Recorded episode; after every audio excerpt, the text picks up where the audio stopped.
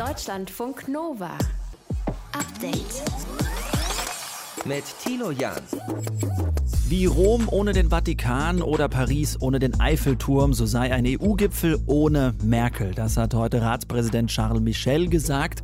Es war vermutlich der letzte EU-Gipfel für Angela Merkel als Kanzlerin und deswegen ging er auch ein bisschen länger. Es gab ein großes Interesse daran, mir einen langen letzten Rat zu ermöglichen. Ja, wie emotional das war, das schauen wir uns gleich genauer an. Unfassbar war auch die Emotion auf die Nachricht, Alec Baldwin, US-Schauspieler, soll bei Dreharbeiten aus Versehen eine Kamerafrau erschossen und einen Regisseuren schwer verletzt haben. Es gibt kein Gesetz, was den Umgang mit dieser Art von Waffen, also mit Schreckschusswaffen, regelt. Anders ist es, wenn wir mit Sonderwaffen arbeiten. Da haben ja nur die Waffenmeister die Genehmigungen. Oder wenn wir mit scharfen Waffen arbeiten, was auch durchaus schon mal passiert. Auch da brauchen sie eine spezielle Genehmigung und dann sind es schon Fachleute. Oliver Rasch ist Waffenexperte am Set und wird uns mehr zu diesem Vorfall erzählen können, auch ob sowas in Deutschland theoretisch passieren kann. Und absurde Geschichte, aber ja, Bienenköniginnen werden öfter auch mal per Post verschickt. Und weil es da aktuell Lieferengpässe und Versandprobleme gibt, sind Bienen auf dem Weg aus den Niederlanden nach Australien verstorben. Auch dazu heute mehr in diesem Update-Podcast. Schön, dass ihr mit dabei seid. Deutschlandfunk Nova. Ihr habt das vielleicht mitbekommen, der US-Schauspieler Alec Baldwin hat bei einem Filmdreh wohl versehentlich eine Kamerafrau erschossen und einen Regisseuren verletzt mit einer Requisitenwaffe. Die Kamerafrau wurde durch einen Schuss in den Bauch getroffen, erlag wenig später ihren Verletzungen. Der Regisseur wurde im Krankenhaus behandelt. Es geht ihm mittlerweile wieder besser. Aber wir wollten heute wissen, wie sowas überhaupt passieren kann. Und ich habe mit Oliver Rasch gesprochen. Er kennt sich nämlich mit Waffen am Set aus. Er ist Waffenmeister beim Film und äh, dafür verantwortlich, dass es einen sicheren Umgang mit Waffen am Set gibt. Und ich wollte von ihm wissen, was er über diesen Vorfall weiß und wie sowas passieren kann. Ja, also was diesen Unfall jetzt betrifft, haben wir ja nur so Bruchstücke, Bruchteile von Informationen bis jetzt vorliegen. Mhm. Das letzte, was ich vorliegen habe an Informationen, wir haben hier keinen klassischen Unfall durch eine Schussverletzung, sondern hier ist wohl eine Waffe aufgrund einer Materialermüdung, einer Materialschwächung explodiert. Aha. Es scheint wohl so gewesen zu sein. Dadurch kommt es auch dazu, dass wir mit einem Schuss zwei Verletzte haben. Wir müssen uns vorstellen, eine Waffe baut einen sehr hohen Druck auf. Da spielt es keine Rolle, ob wir eine Platzpatrone verwenden oder eine echte Patrone. Und dieser Druck konnte nicht kontrolliert entweichen. Normalerweise erfolgt das durch den Lauf. Mhm. Bei einer echten Waffe erfolgt dieses Entweichen dadurch, dass ein Projektil vorangeschoben wird das wird dann rausgeschossen und dann ist der Druck draußen. Hier scheint das nicht funktioniert zu haben und die Waffe explodiert dann im wahrsten Sinne des Wortes. Und bei dieser Explosion werden die Bruchstücke, jetzt bei einem Revolver ist das ein Stück der Trommel oder ein Stück vom Rahmen, mhm. die wirken dann wie Geschosse. Und hier scheint es wohl um so eine Explosion, äh, scheint es sich wohl gehandelt zu haben. Aber jetzt kennen Sie ja den Vorgang sehr detailliert. Das heißt, das kann schon auch immer wieder mal passieren. Das kann immer passieren. Also das könnte ja äh, im Grunde genommen auch mit einer ganz einfachen Schreckschusspistole passieren an einem mhm. Set. Der Druck kommt nicht raus mhm. und die Waffe zerreißt. Wie kann man denn bei einem Filmdreh verhindern, dass so etwas passiert? Es wird dadurch verhindert, dass man sich erstmal Personen heranzieht am Set, die sich so ein bisschen technisch mit den Waffen auskennen und darauf achten, dass zum Beispiel die Läufe frei sind, dass Gasdruckdüsen, die eventuell in solchen Waffen sind, dass die frei sind und dass die Reduzierung, die durch diese Gasdruckdüsen erfolgt, dass die nur im nötigen Maß vorhanden sind. Mhm. Dann guckt man, dass die Munition in Ordnung ist, dass man eine gute, regelmäßig geladene Munition hat, da auch keine Unregelmäßigkeiten drin hat und dass die Waffe natürlich entsprechend sauber und in einem gepflegten Zustand ist, um gewisse Bewegungsabläufe der Waffe auch zu gewährleisten.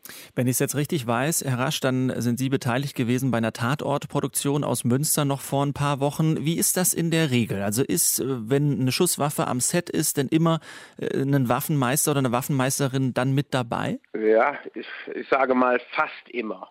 Leider nicht immer. Manchmal wird aus Kostengründen gespart. Dann wird diese Abgabe des Schusses der Requisite mit zugetragen. Mhm. Viele versuchen das aber, also gerade im Bereich der Requisite will man das nicht mehr machen und versucht dann einen entsprechenden Experten sich an den Set zu holen. Das heißt, es gibt aber Stand jetzt keine Gesetze, die das regeln. Nee, leider noch nicht. Es gibt kein Gesetz, was den Umgang mit dieser Art von Waffen, also mit Schreckschusswaffen, regelt. Anders ist es, wenn wir mit Sonderwaffen arbeiten. Da haben ja nur die Waffenmeister die Genehmigungen. Oder wenn wir mit scharfen Waffen arbeiten, was auch durchaus schon mal passiert, auch da brauchen sie eine spezielle Genehmigung und dann sind es schon Fachleute. Warum arbeitet man beim Film mit scharfen Waffen? Was ist der Sinn? Es gibt manchmal Vorgaben vom Buch her, da gibt es diese Waffe, die gefordert ist, gar nicht als Deko- oder Dummywaffe. Mhm. Als Beispiel, wir brauchen eine teure, eine edle Jagdwaffe. So etwas gibt es nur in echt. Da gibt es keine entsprechenden Nachbauten. Aber man kann ja auch dann die echte Waffe mit Schreckschuss bestücken, oder nicht? Genau, die Waffe würde dann auch, wenn man sie schießen muss, mit Schreckschuss bestücken könnte sie allerdings auch nach wie vor mit einer scharfen Patrone bestücken. Deswegen hat an einem deutschen Filmset eine scharfe Patrone nichts zu suchen, zu keinem Zeitpunkt. Das heißt, in Deutschland gibt es da eine klare Gesetzeslage. Wie ist das im Ausland? Das weiß ich nicht. Das ist in den Ländern wird das unterschiedlich gehandhabt. Ich weiß es von Auslanddrehs in etwas exotischeren Ländern, da ist es einfacher, scharfe Munition zu bekommen als Platzpatronen. Hat man denn was davon überhaupt, also filmisch gesehen, wenn man... Filmisch gesehen, nein, gar nicht. Das ist sogar von Nachteil, weil der echte scharfe Schuss gar nicht so spektakulär ist. Ja, wenn wir jetzt erzählen, wir schießen mit einer echten Waffe in ein Auto. Mhm. So, dann haben wir ein relativ kleines Loch, und zwar ein kalibergroßes Loch im Auto, und das war's. Das passiert alles so schnell, das Auge nimmt das gar nicht richtig wahr. Ja. So, und deswegen wird dann über die VFX-Abteilung bzw. über die SFX-Abteilung wird das Fahrzeug so präpariert, dass wir ein bisschen mehr haben. Mhm. Aber nichtsdestotrotz muss immer auch in solchen Situationen natürlich Rettungskräfte anwesend sein. Sollten. Also auch da gibt es leider auch immer unterschiedliche Vorgehensweisen bei den Produktionen. Es gibt Produktionen, die sagen, alles, was mit einer Gefahr verbunden ist, werden wir vor Ort Rettungskräfte bevorraten. Mhm. Es gibt auch Produktionen, die es nicht machen.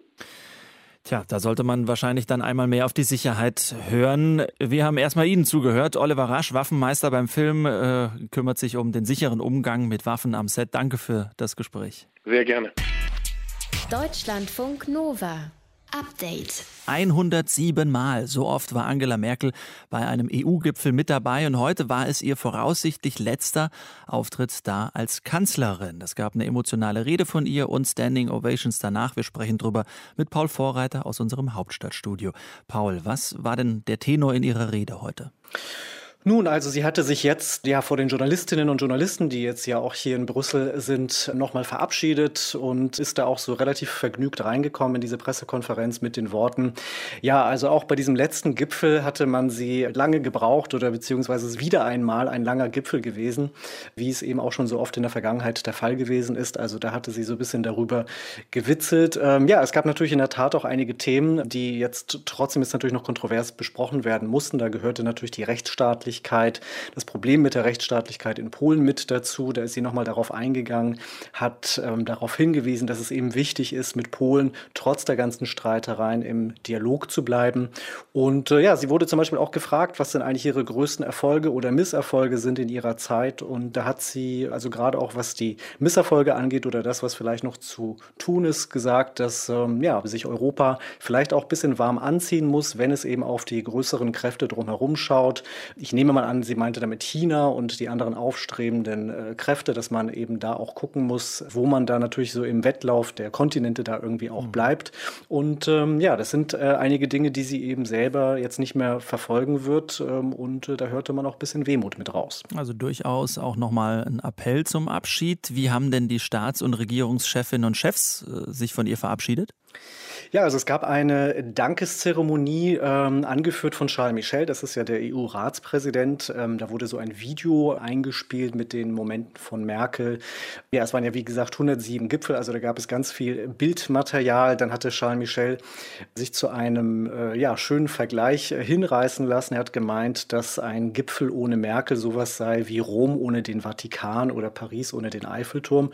Und dann gab es für Merkel ein Geschenk, eine transparente Skulptur mit mit so einem Emblem, das sie an dieses Ratsgebäude in Brüssel, also den Tagungsort des EU-Gipfels, erinnern soll. Und äh, ja, nach diesen Standing Ovations von den Staats- und Regierungschefs und Chefinnen, beziehungsweise rund um dieses Event herum, gab es halt eben viele, ja, nette Worte über sie und einige sind auch, könnte man sagen, fast ein bisschen ins Schwärmen gekommen. Das würde auf jeden Fall, denke ich mal, auf den luxemburgischen Premier Xavier Bettel zutreffen. Ich muss Ihnen sagen, die, die meisten Leute wissen das nicht, aber Frau Merkel war so eine Kompromissmaschine. Das heißt, äh, sehr oft, äh, wenn es äh, einfach nicht weiterging, dann hat die Angela und dann kam sie, sagt sie, okay, I propose, tak, tak, tak, tak, tak. Und dann äh, haben sie es fertiggebracht, trotzdem noch Ambitionen zu haben. Weil meistens, wenn wir überhaupt nicht einig sind, dann kommt überhaupt nichts mehr raus. Und die Frau Merkel hat meistens dann trotzdem noch äh, was gefunden, was äh, uns gemeinsam verbindet. Also ich werde sie vermissen. Ja, also das ist hier, glaube ich, ein ganz klares Lob für ihre Hartnäckigkeit. Ähm, und die hatte sie ja durchaus ziemlich oft unter Beweis stellen müssen. Also ich glaube, einer ihrer größten Erfolge, den sie ähm, eingefahren hat, war sicherlich im letzten Jahr, als das Corona-Wiederaufbaupaket 750 Milliarden Euro, um die ging es da.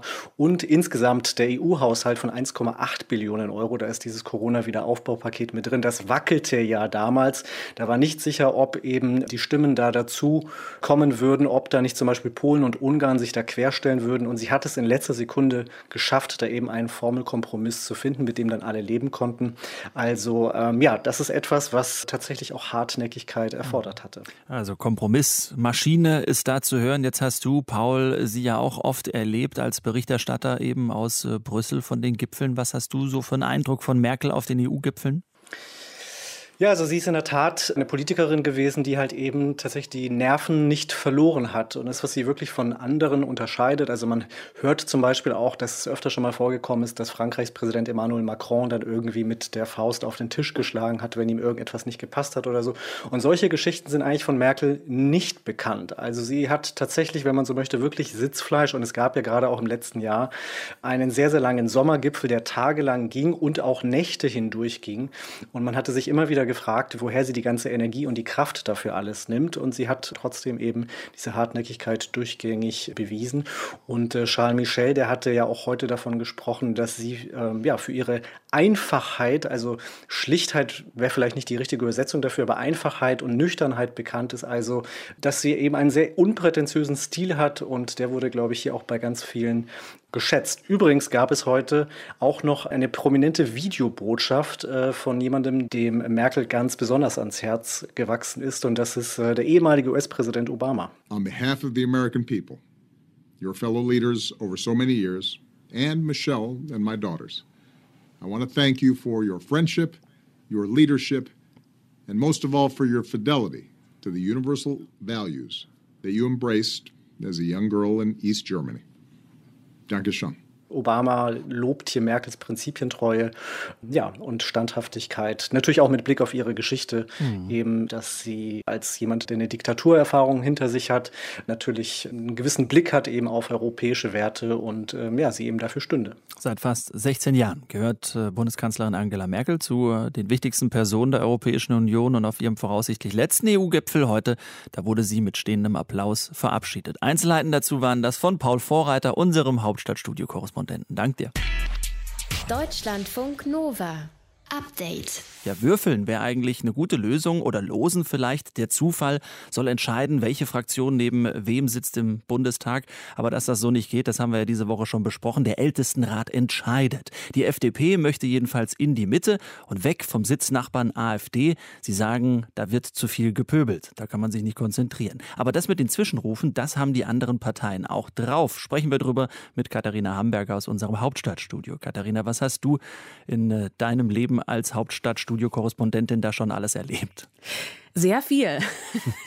um es mal ganz kurz und knapp zu beantworten. Nein, aber das gehört einfach dazu. Zwischenrufe im Parlament, äh, Kommentare, die da reingeworfen werden. Das belebt ja auch die Debatte. Viele Redner und Rednerinnen lesen ja dann doch eher vom Blatt ab. Mancher macht das lebendiger, mancher nicht so lebendig. Und äh, dann kann so ein Zwischenruf dann doch mal wirklich dazu beitragen, dass so eine Debatte dadurch eben belebt wird, auch durch die Reaktion des Redners oder der Rednerin. Welche Art sind die Kommentare? Kann man das irgendwie zusammenfassen?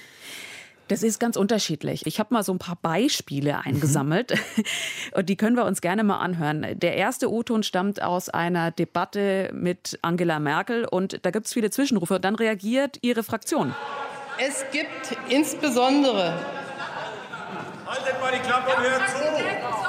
Also hören wir, ne? haltet mal die Klappe. Es ist schon heftig und sie reagiert da kurz drauf. Es gibt aber auch dann manchmal vorne am Pult von den versierten Redner und Rednerinnen, was Angela Merkel auch kann, die auch darauf dann sehr schnell reagiert, doch sehr starke Gegenrede. Und da habe ich mal ein Beispiel mitgebracht von Christian Lindner. Warum verbinden sich die staatstragenden Parteien der Mitte nicht? Bund und Länder und Gemeinden.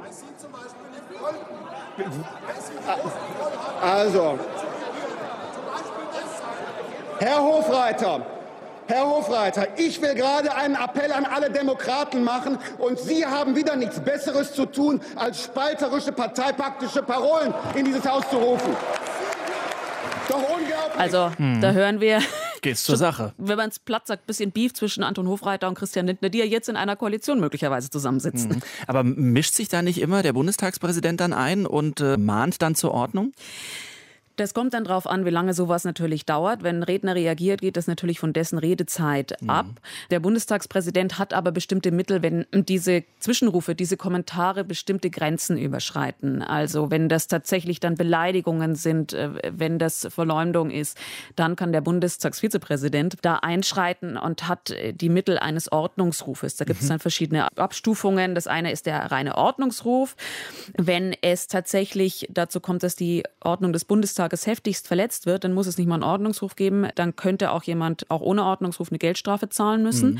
Oder, und das ist dann die Ultima Ratio, wenn wirklich jemand sich total daneben benimmt. Mhm. Das kommt aber äußerst selten vor. Dann kann derjenige auch aus der Sitzung ausgeschlossen werden mhm. und das tatsächlich für, ich glaube, bis zu 30 Sitzungen. Mhm. Diese Kommentare und diese Zwischenrufe, äh, sind die eigentlich immer so laut, dass sie überall zu hören sind, also auch die Besucher auf den Rängen oder bei den, bei den Fernsehkameras oder verschwinden die eigentlich mehr oder weniger so?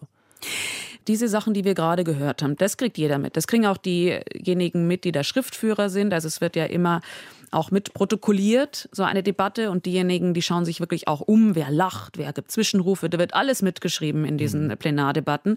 Es gibt aber auch bestimmte Kommentare, die kriegen wir Zuschauende und Zuhörende nicht so mit, weil sie leise geschehen, weil sie zwischen den Reihen, zwischen den einzelnen Fraktionen passieren. Und das hat wohl in den vergangenen Jahren auch in Sachen AfD zugenommen, dass gerade von dieser Seite in Richtung FDP Kommentare gekommen sind, die in Teilen sexistisch waren, die beleidigend waren und die auch in die Protokolle so nicht mit eingeflossen sind.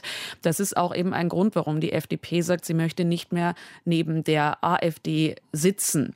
Es gibt auch ein Beispiel, wo Agnes Strack-Zimmermann, die Verteidigungspolitikerin der FDP, einmal aufsteht. Das ist eine Debatte, wo es um das Transsexuellengesetz geht und tatsächlich sagt Frau Bundestagsvizepräsidentin, Sie können nicht hören, was hier gesagt wird, aber hier wird das und das und das gesagt und ich möchte nochmal ausdrücklich sagen, dass wir das hier in diesem Haus nicht tolerieren können. Hm, aber wir können auch festhalten, einige Parteien sind wohl ein bisschen schlimmer unterwegs, was diese Kommentare und Zwischenrufe angeht, als andere, oder? Würde ich gar nicht so sagen. Ja? Also es gibt tatsächlich Statistiken, die sagen, was sind denn Zwischenrufe und wie viele macht eine Partei und da sind die Grünen ganz vorne wenn es mhm. um Zwischenrufe geht, also um die Anzahl der Zwischenrufe zumindest.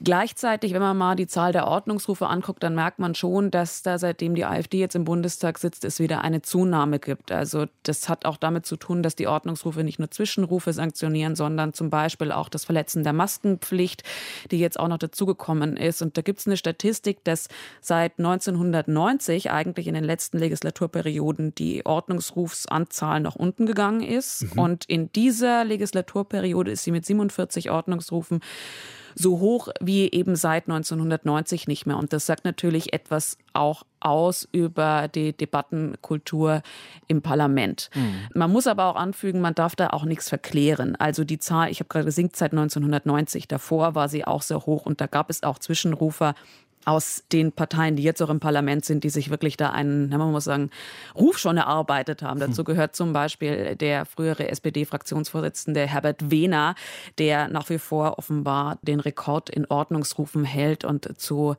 prominenten Ausrufen von ihm zählen dann so Sachen wie äh, Herr Übelkrähe, was ein, ein CDU-Politiker Wohlrabe als Übelkrähe beschimpft, Todenhöfer nannte er Hodentöter und über einen eigenen Parteikollegen hat er gesagt, blau-weißes Arschloch.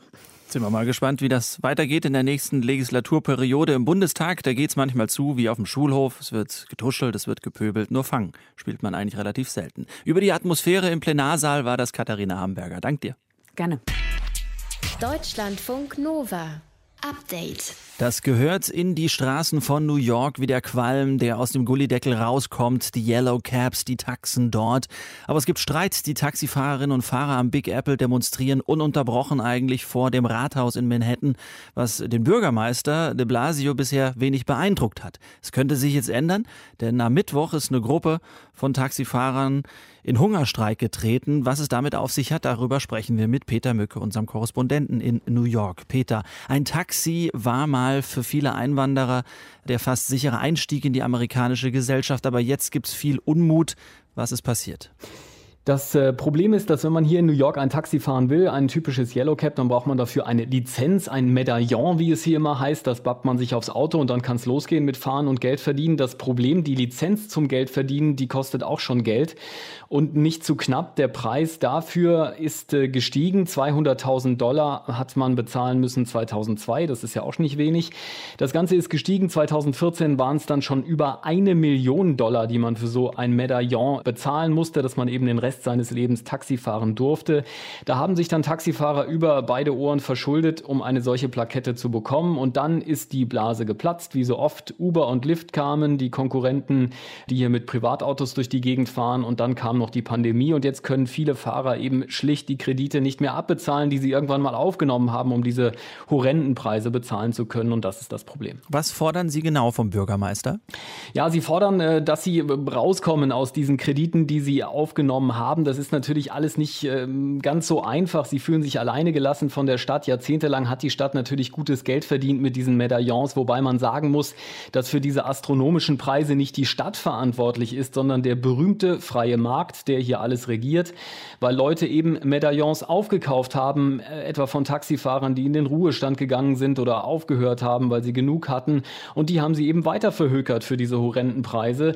Das zeigt eben auch, dass die Stadt nur indirekt äh, helfen helfen kann, weil, wie gesagt, sich diese Fahrer eben ja freiwillig auf dem freien Markt verschuldet hm. haben. Aber wenn sie schon so zum Stadtbild gehören, gibt es denn irgendwas, was der Bürgermeister Bill de Blasio ihnen anbietet, den Taxifahrerinnen und Taxifahrern? Es gibt immer wieder ähm, die Andeutung, dass es äh, finanzielle Hilfen äh, geben kann, dass man den äh, Taxifahrern unter die Arme greifen will, sie etwa von Abgaben befreit, zumindest für eine geraume Zeit, damit sie Kredite bedienen können. Das mag manchen helfen oder vielen auch helfen, manchen aber eben nicht, äh, die sich da zum Teil sehr stark verschulden verschuldet haben in einer Zeit, in der die Zinssätze auch noch unfassbar hoch waren. Also ähm, manche haben wirklich große Probleme, überhaupt die Zinsen bedienen zu können für die Kredite, die sie aufgenommen haben. Das trifft, muss man aber auch ganz klar sagen, jetzt nicht jeden Taxifahrer in dieser Stadt, sondern es sind eben die armen Menschen, die in einer Zeit angefangen haben, äh, Taxi zu fahren und sich ein solches Medaillon zu kaufen, als diese Preise eben so durch die Decke gegangen sind. Und das war vor allen Dingen so zwischen 2010 und 2015. Ich meine, so ein Kredit, der wird jetzt natürlich nicht getilgt, nur weil mehr Leute Leute Taxi fahren. Ich habe gerade mal nachgeschaut. Ich glaube, die Preise in New York, sie changieren so in dem, was man auch für ein Taxi in Berlin zahlt. Es ist nicht wahnsinnig teuer, Taxi dort zu fahren. Also man kriegt auch nicht viel Einnahme auf der anderen Seite. Aber die Taxifahrer, die jetzt protestieren, bekommen die denn Unterstützung aus der Bevölkerung? Ganz unterschiedlich muss ich sagen. Ähm, äh, es gibt natürlich eine massive Konkurrenz hier, anders als in Deutschland. Hier gibt's Uber und der Konkurrent, der heißt Lyft. Ähm, das sind Privatautos, Privatleute, die mit ihren Privatautos durch die Gegend fahren und nichts anderes machen den ganzen Tag und man kann die über eine App einfach buchen. Die sind, äh, man sieht's auf der App, überall unterwegs, äh, wo man auch gerade ist. Die sind in zwei Minuten da, holen einem ab, bringen einen dahin, wo man hin will. Man weiß von vornherein, was man bezahlt. Das hat einen gewissen Charme, muss ich sagen, auch selber, weil man die Dinger eben vorbestellen kann. Diese Yellow Caps, die jeder kennt aus Serien und Fernsehen, kann man nicht bestellen. Also ich kann nicht sagen, ich will jetzt aus dem Club äh, abends nach Hause gefahren werden um drei. Ich muss die auf der Straße anhalten. Ähm, und dann ist häufig eben Uber und Lyft äh, tatsächlich eine Alternative. Insofern, selbst wenn man sie unterstützen will, manchmal geht das gar nicht. Und was man noch wissen muss, diese Yellow Caps fahren nur in Manhattan. Ich beispielsweise lebe in Brooklyn. Wir haben die Dinger hier gar nicht. Hm, sagt Peter Mücke, unser Korrespondent in New York, über den Protest und den Streik der TaxifahrerInnen. Ganz lieben Dank. Gerne. Deutschlandfunk Nova. Update. Ja, Radio nebenbei, zu Hause im Auto, bisschen Stream hier, bisschen Stream da, vielleicht mal ein Live-Konzert oder eine Vinyl aufgelegt. Da kommt schon ordentlich was zusammen. Fast 20 Stunden Musik hören Menschen in Deutschland im Durchschnitt pro Woche oder gerundet 55 Songs täglich. Das geht aus dem Engaging with Music Report hervor der International Federation of Phonographic Industry. Die haben sich 21 Länder weltweit angeschaut, mehr als 43.000 Menschen zwischen 16 und 64 Jahren befragt. Und neu kam auch heraus, immer mehr Menschen hören wohl auch Musik über TikTok. Heißt also maximal nur 60 Sekunden lang Musikschnipsel. Was macht das mit uns und unserem Verständnis von Musik? Deutschlandfunk Nova Reporter Matthias von Lieben erklärt es uns. Vielleicht kennt ihr das ja auch. Was leckeres kochen, Tablet steht auf der Arbeitsplatte, Streamingdienst öffnen und go. Ja, ganz cooler Refrain. Weiter? Hm, nicht, dass ich das jetzt tot höre. Okay, vielleicht was Fetzigeres? Immer wieder erwische ich mich dabei. Maximal eine Minute und einmal den Refrain gehört, schon habe ich ungeduldig weitergeskippt. Ein Lied bis zum Ende hören ist bei mir ehrlich gesagt schon richtig lange her. Schlimm?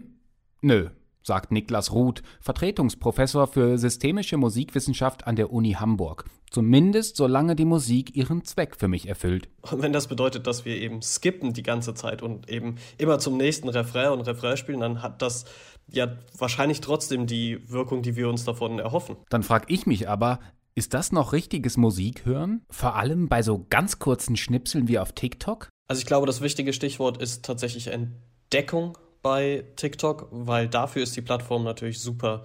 Und ich glaube nicht, dass jetzt ähnlich wie bei YouTube das genutzt wird, um Playlisten mit Songs zu erstellen und daraus dann nur die kurzen Versatzstücke genutzt werden. Ruth sagt, KünstlerInnen haben im Idealfall eine kreative Idee, wie sie sich und ihre Musik in kurzer Zeit auf TikTok vermarkten wollen. Zum Beispiel, indem sie einen Einblick gewähren hinter die Kulissen, vielleicht über ein kurzes Video aus dem Tonstudio oder dem Proberaum. Und das ist eben das, was eigentlich von der TikTok-Community häufig geschätzt wird, diese Bedroom-Culture, also dass alles ein bisschen nahbarer ist von den Stars oder werdenden Stars, die da eben ihre Musik bewerben wollen. Und es scheint erfolgreich zu funktionieren. What we also see is that TikTok leads on to more engagement with that music elsewhere. Das ist David Price, der Studienverantwortliche. So when people uh, watch a TikTok video that they really like the music on, they're following it up on YouTube or on Spotify. They're following the artist on social media.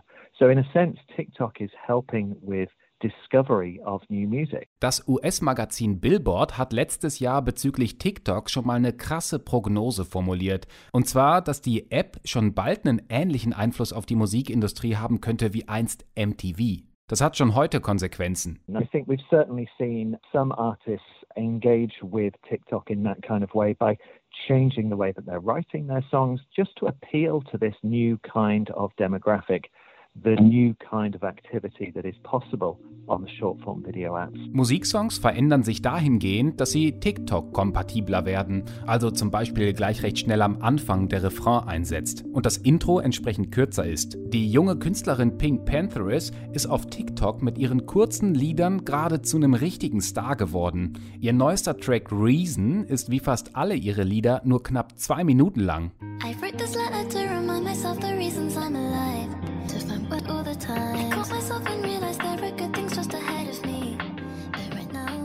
Geht auf jeden Fall gerade ziemlich ab und sie hat schon mehr als eine Million FollowerInnen, angepasst an unser neues Hörverhalten und die geringeren Aufmerksamkeitsspannen. Viele von uns entdecken Musik heute fast nur noch digital. Mal eben auf dem Smartphone swipen, schon könnte sich hinter einer witzigen Dance-Challenge ja unser kommendes Lieblingslied verstecken. Aber der tiefere Bezug zur Musik, geht der dadurch nicht verloren? Ich glaube eben, ein Groß der Hörenden sind tatsächlich diejenigen, die sich berieseln lassen wollen, die eben darauf keine kognitive Energie verwenden wollen, die Musik auszuwählen. Das ist wie der Musikpsychologe Niklas Ruth von der Uni Hamburg. Also das differenzierte Hören, Instrumentengruppen herausarbeiten, Harmonie, Melodie, Rhythmus voneinander trennen und differenziert betrachten. Aber ist, glaube ich, nicht das, was unbedingt jeder auch will von der Musik. Zumal die menschliche Psyche Musik auch ganz unterschiedlich verarbeitet. Mal langsamer und mal schneller. Also es gibt tatsächlich Forschungen, die von sogenannten Blinks, also wirklich den Sekundenbruchteil von dem Anfang eines Musikstücks oder von einem Refrain, erforschen, ob das schon Emotionen auslöst. Also wirklich total sofort. Also da gibt es auch Bereiche, die sagen, okay, wir, wir, hören den ersten Ton und wir wissen, das ist unser Lieblingsrefrain oder bewegt uns zum Tanzen. Es ist also ganz egal, auf welchem Weg und wie lange wir heute Musik hören. Es kommt darauf an, was wir uns von ihr erwarten. Laut Studie haben 85 Prozent der Teilnehmenden jedenfalls gesagt, dass Musik während der Pandemie ihr Wohlbefinden gesteigert hat. Zweck erfüllt, würde ich sagen. Deutschlandfunk Nova Update. Ja, Sneaker, Bücher oder Fahrradschläuche, wenn wir die online bestellen, dann kommt es eigentlich nicht so stark auf den Tag drauf an, ob die jetzt früher oder später kommen. Da machen Lieferengpässe und Verzögerungen, wie wir sie jetzt gerade erleben, eigentlich auch nicht so viel aus. Aber bei Bienen dagegen schon und auch die, ja, werden per Post verschickt. Bienenköniginnen genauer gesagt. Und zwar aus den Niederlanden nach Australien. Durch Verzögerungen und Engpässe bei der Post sind jetzt anscheinend einige Königinnen auf dem Postweg verstorben. Wie und äh, vor allem warum man das macht mit der Post, darüber spreche ich jetzt mit der Biologin und Biologieprofessorin Alexandra Klein. Schönen guten Tag, Frau Klein. Guten Tag. Wie verschickt man eigentlich eine Bienenkönigin per Post? Ja, das kann man ganz einfach machen. Man hat so einen ganz kleinen Käfig und da tut man ähm, eine Zuckerlösung oder so eine Nährlösung für die Bienenkönigin rein. Und da frisst sich die Königin oder hat dann genug Nahrung erstmal und frisst sich langsam durch. Und mhm. später, also man, man nimmt diese, so einen kleinen Käfig, der kommt dann in einen Briefumschlag und dann wird dieser Briefumschlag zu den, dementsprechend zu den Imker geschickt. Und der möchte ja diese Königin haben, um die in sein Volk einzubringen, weil er mal wieder andere Gene haben möchte zum Beispiel. Mhm. Und dann wird die Königin da reingesetzt und das Volk würde sie eigentlich erstmal abstoßen. Die riechen, oh, da kommt eine fremde Königin, die wollen wir nicht haben, würden mhm. sie eigentlich gleich äh, töten. Aber die Königin ist ja in dem Käfig geschützt und sie werden sich dann erstmal an den Geruch gewöhnen und von der anderen Seite fressen sich dann ähm, die Bienen, die, mhm. die Arbeiterin durch und dann sind sie irgendwann vereint. Und wie lange kann so eine Bienenkönigin das überleben, äh, wenn sie per Post verschickt wird?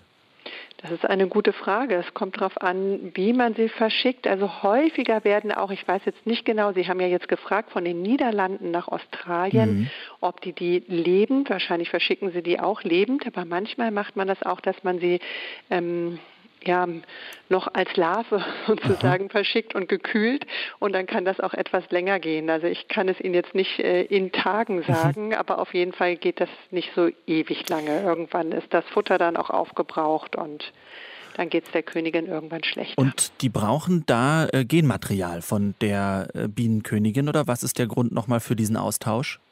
Also der Austausch, den Sie jetzt ansprechen, ist ja nach Australien und der ist anders, als wenn ich jetzt eine Bienenkönigin innerhalb von Deutschland verschicke, was wir ja auch unter anderem machen mit der Post.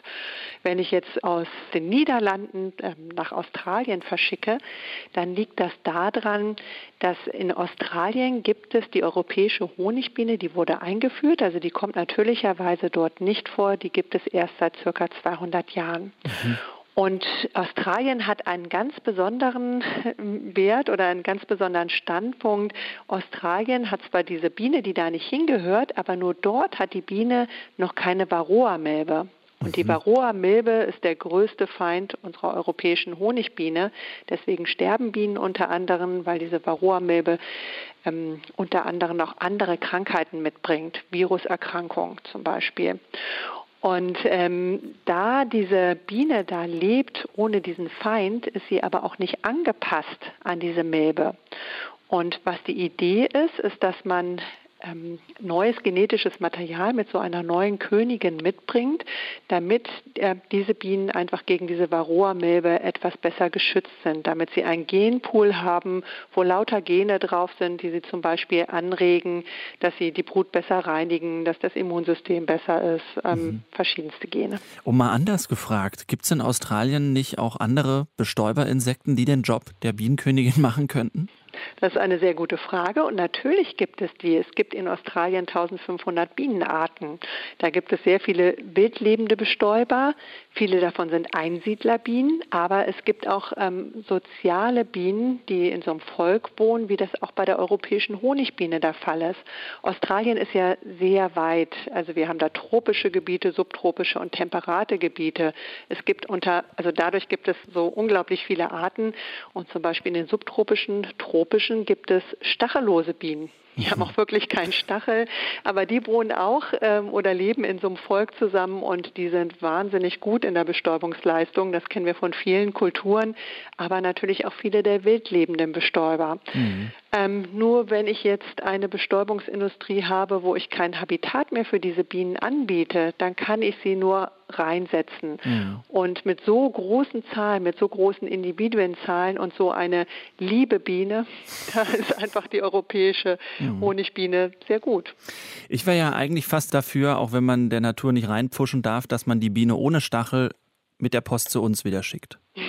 Aber gut. Das ist eine gute Idee, aber die wird hier nicht überleben, weil dazu ist unser Klima nicht gemacht. Ah, das darf natürlich sein. Aber wir halten fest, absurde Geschichte, denn Bienen, vor allem Bienenköniginnen, werden oft auch per Post verschickt und weil es da aktuell Lieferengpässe und Versandprobleme gab, sind Bienenköniginnen auf dem Weg von den Niederlanden nach Australien leider verstorben. Erklärt hat uns das die Biologin und Biologieprofessorin Alexandra Klein. Danke fürs Gespräch. Bitteschön. Deutschlandfunk Nova. Update. Montag bis Freitag, immer zwischen 18 und 20 Uhr. Mehr auf deutschlandfunknova.de.